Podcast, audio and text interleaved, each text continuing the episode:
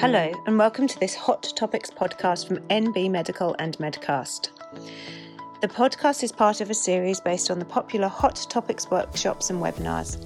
In this episode, our expert speaker, Dr. Neil Tucker, discusses the recent developments in managing ulcerative colitis in general practice.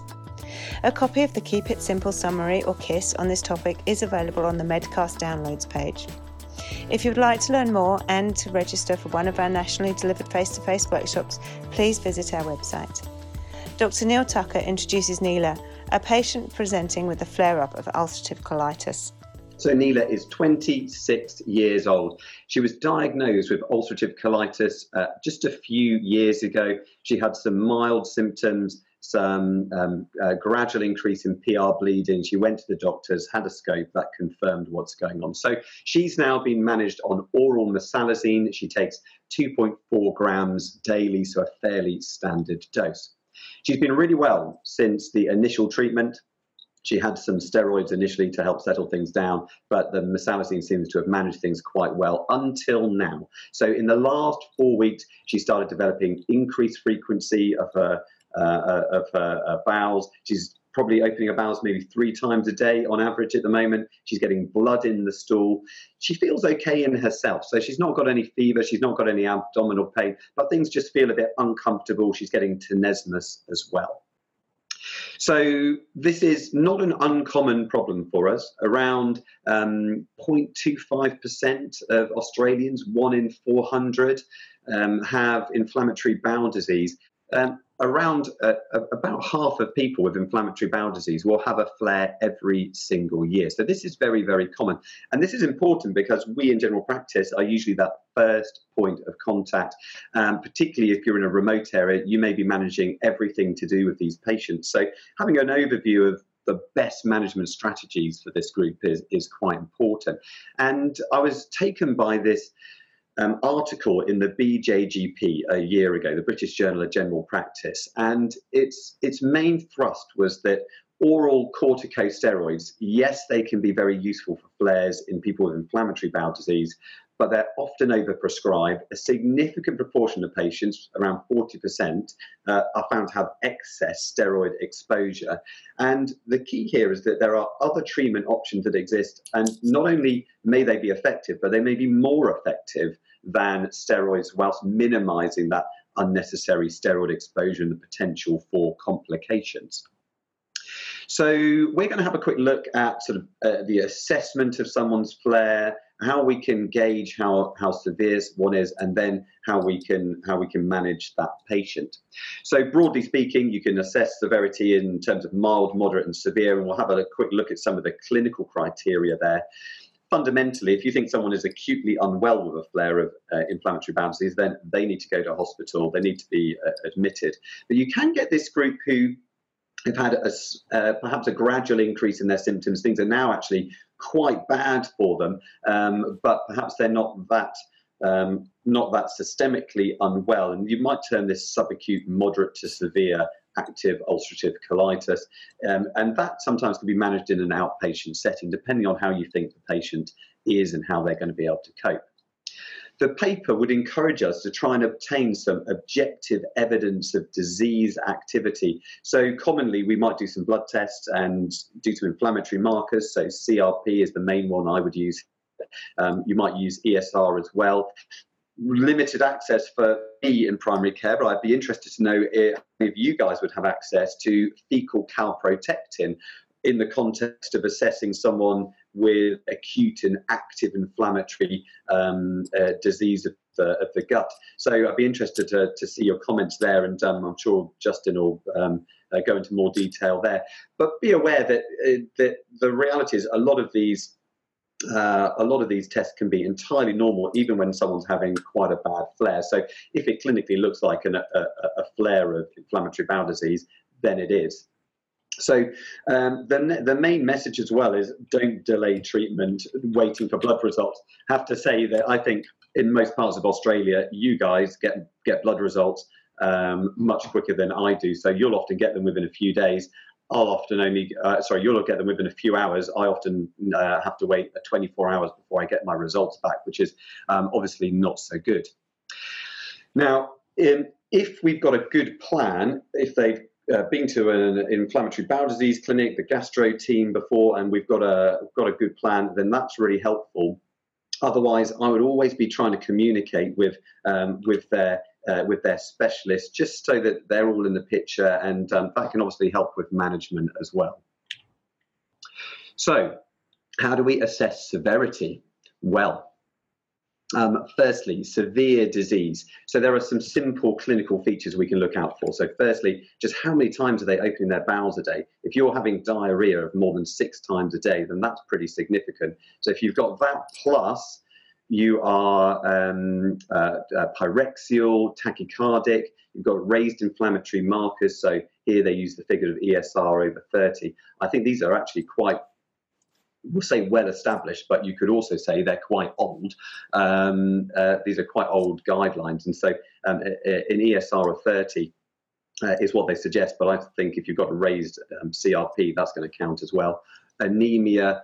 Um, and visible blood in your stools, all of those markers of um, severe disease when you're getting lots of bowels open a day, then I would um, I would say that patient needs to be admitted. I'd be phoning up the hospital. Otherwise, if someone's got mild to moderate disease, um, well, uh, then uh, mild to moderate features, we can initiate treatment in primary care. So, mild disease, um, I would class that as um, less than four bowel movements a day. You're only going to have small amounts of blood in the stools. I mean, you're always going to get, almost always going to get some kind of blood in the stools, uh, particularly with ulcerative colitis. Um, but um, but the uh, bowels open less than four times a day. Moderate, four to six um, um, bowel movements a day. Um, the blood is going to be somewhere between mild and severe spectrum. We're going to use our clinical judgment here and get the patient's idea about how bad they think it is. But you shouldn't see um, any particular systemic features. So um, you're not going to get pyrexia. Their heart rate should be okay. They should be coping pretty well. So um, those groups we can manage in primary care. I would still be discussing with uh, with their specialist unless we've got a very clear plan. But many of these patients will have had flares in the past. They would have previously had um, input from their specialist, we might have had some communication as well. In which case, then I think, um, then I think within reason, assuming things are improving as we would expect them to do, we can look after this group.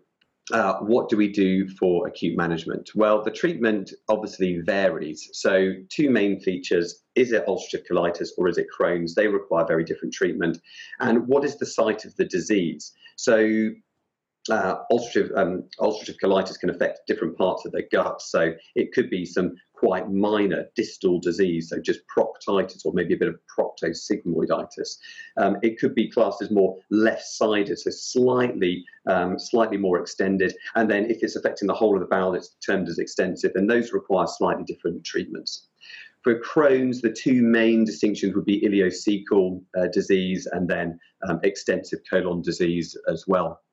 Uh, and again, I'll, I'll, talk about the management of those.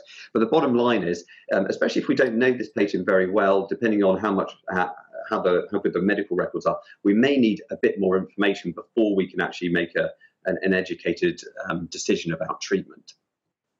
So Neela, she's got left-sided ulcerative colitis.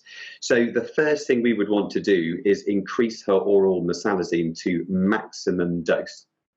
So I think that so Neela's I would class her as having mild to moderate severity. She's um, opening her bowels two or three times a day. She's got blood in the stools, but and yeah, she's not feeling great, but she's she's um, systemic, systemically well and objectively systemically well. So how can we manage this group of, of UC patients with mild to moderate severity? So um, the first thing to do, irrespective of the extent of um, the bowel that's affected would be to um, to, to maximise their oral mesalazine. So if they've been on 2.4 grams a day, which is a sort of a standard maintenance dose for many, or if they're not on it at all, I mean, some patients who may be quite mild with um, uh, with with rare flares might not be on any at all. The first thing to do would be put them up to maximum dose. So if you're using um, standard uh, mesalazine, so something like Mesasal, then that would be uh, 4.8 grams a day. If they're on Pentasa, so slightly different figures, Pentasa you go up to 4 grams a day. Then it depends on the site of the disease. So for distal and left side disease, there's no doubt the data is very clear. Topical mesalazine is the most effective choice and probably more effective than than steroids. So um, the the, the thing to just know about mesalazine is actually you're not getting systemic absorption. There's virtually no systemic absorption of oral or topical, so rectal mesalazine. It's all having a local action. So um, what you're taking orally goes down. That's then um, passing through into the large bowel and uh, exerting its sort of uh, action on the on the gut wall there. Um, equally, rectally, you're getting topical mesalazine, and it's having a, a, a local effect within the, the gut mucosa. So, um, so the key really is to try and get it to where it's get it to where it's needed. So, if people have just got proctitis, so just rectal disease, then almost always their condition can be managed with suppositories these this group tends to be at the mild end, milder end of the spectrum, and uh, and suppositories are going to be um, all they need. So a, a, typical course for a flare would be um, six weeks worth of uh, one gram suppository. That's the standard dose for pretty much all the suppositories, I think. And you use that twice a day, and then after six weeks, things should have settled down and then you can do a quick taper just once a day for a week or so, and then hopefully they will be able to um, they will be able to get off of the the rectal treatments. If they've got more extensive disease, so if the sigmoid is affected, um, if it's more left-sided, then they're going to need something that reaches higher up. So then foam enemas are very, very useful they are um, they are not as pleasant as you might imagine. Um, so they are uh, they're more difficult to tolerate than suppositories, but they are very effective. So to to try and improve the um, trying to improve the tolerance of them and improve therefore the retention of the medicine, they're usually administered at night. Um, the standard doses is one to two grams, which is one to two squirts of these foam enemas, and uh, and then use them for the, a similar six-week course is fairly standard. Some patients may also need suppositories, not necessarily at the same time. That would be very, very complicated. But you might um, you might use a, a, foam enema in the evenings and suppository during the day because the foam enemas they are quite um, they are quite aggressive. So uh, they're very good at squirting the medicine quite high up, and they sometimes miss the very distal rectum, which can leave an area of untreated disease. Which then can um, drive the um, continue to drive the disease process when you stop using the the foam enemas, and they'll just simply flare back up again. Uh, or, or, indeed it might not settle down at all. So you might need to think about combination therapy, but by and large, foam enemas will be will be okay for most by themselves.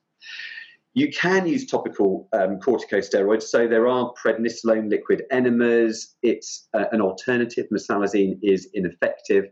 Not everyone responds particularly well to steroids. So I would be um, I'd be asking them a simple question: you know, Have you tried this before? Um, has it worked before? If it hasn't, well, there's probably no point in repeating that treatment. I'd go along, go a different route, think about something else.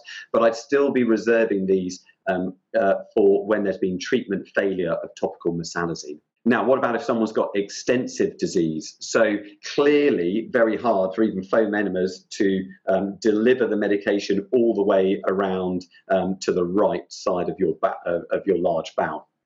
So, um, topical treatment alone is likely to be inadequate. However, there may still be a rationale for using it because data shows it can speed up recovery, even though uh, even when we're using a different um, a, a, some other treatment as well.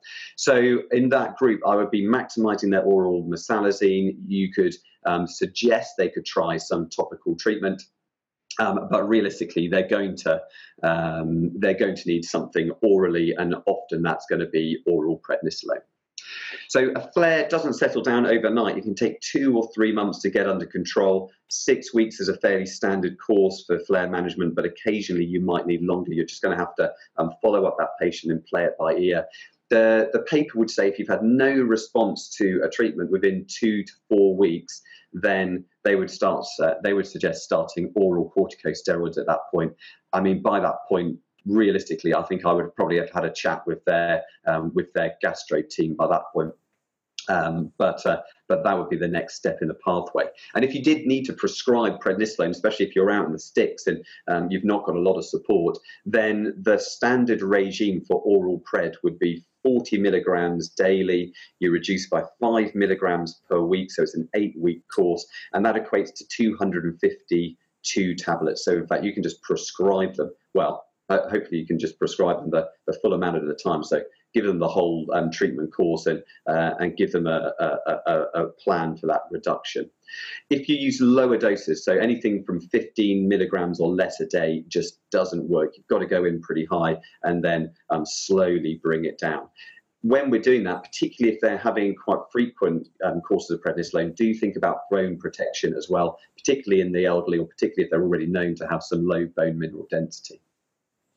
Now, Crohn's disease, I think, is more complex because um, uh, ulcerative colitis, there's a very clear sort of part of the bowel which um, which we're dealing with with Crohn's. It can be different things at different times for the same person, um, and in different people, it's very, it's a very very heterogeneous condition. So the features you might get diarrhea, sometimes PR bleeding, but not always. Depends what part of the bowel is affected.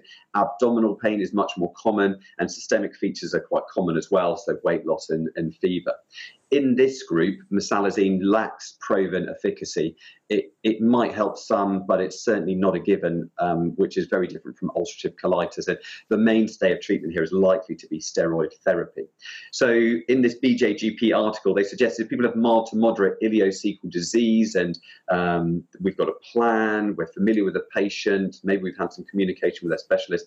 There are, we, we could potentially manage this in primary care. And the, the first choice here would be uh, budesonide. So um, this is oral budesonide, eight milligrams once a day for eight weeks, and then a two-week taper. And the reason they suggest budesonide when you're having it orally, there's extensive first-pass metabolism, unlike with um, prednisolone. So it's it's felt that you might get less systemic steroid side effects. But the payoff of that is it's not quite as effective. So um, some people will get treatment failure with this. The NICE guidelines that obviously we use a lot in the UK actually suggest something quite different. So uh, they would suggest just using a conventional oral uh, uh, glucocorticoid steroid, so prednisolone um, would be the mainstay of treatment. Um, if this is someone's first flare within 12 months, so they would suggest just going straight to oral prednisolone. I think I think discuss it with the patient, see what's worked for them in the past, um, see what their specialist would say, and then we've you know, there is some flexibility here. If it's more extensive disease and colonic disease, then everyone seems to agree oral prednisolone for eight weeks is the standard treatment. So there's a lot to know about inflammatory bowel disease, and if you do want a really good resource, then the uh, the um, RCGP over here in the UK have put together a free inflammatory bowel disease toolkit really, really useful. Lots of um, practical tips. It's not just these are the figures, um, this is what we should do. Um, practical tips about people's experiences with inflammatory bowel disease. Um, uh, there's some resources for um, patients as well. There's also um, podcasts and videos to, to, to get an idea about people's experiences and um, clinicians' experiences of managing it as well. So it's all free, it's open access, it's linked in the KISS summary. So do um, do check it out. I think it's really quite useful.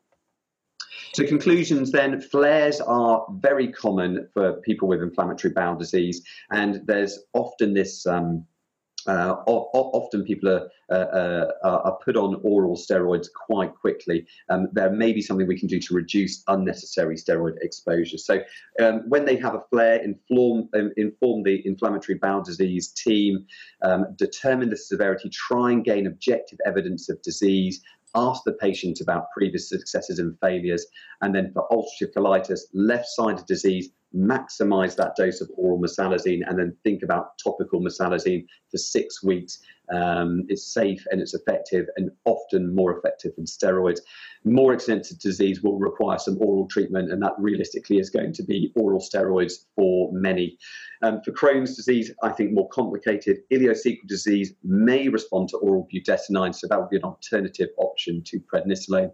For anyone with severe disease, we just need to speak to their specialists and um, uh, and they're going to need to go to hospital. So what did we do with Neela? Well, she had left-sided ulcerative colitis, but she's fairly fairly well with it. I would class her as having mild disease, so we increased her oral steroid. Um, no, we didn't. We increased her oral mesalazine up to the maximum dose. We started mesalazine enemas um, in the evening, suppositories in the daytime for six weeks. Things responded rapidly. She stopped bleeding within two weeks of treatment. Um, we did some blood tests. Everything looked pretty okay there had a chat with her inflammatory bowel disease team. Um, they agree with our management. She's now improving.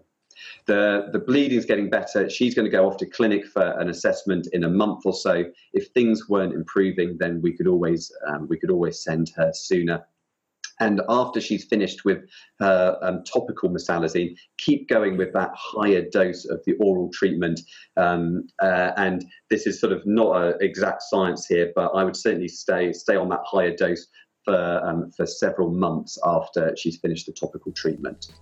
Thank you. That was Dr. Neil Tucker from NB Medical in the UK, presenting the latest updates on the guidelines in treating ulcerative colitis in primary care. You can download a copy of the Keep It Simple summary or KISS on ulcerative colitis on our Medcast downloads page. If you'd like to learn more about the Hot Topics series of workshops, webinars, and podcasts, please visit our website on www.medcast.com.au forward slash hot topics.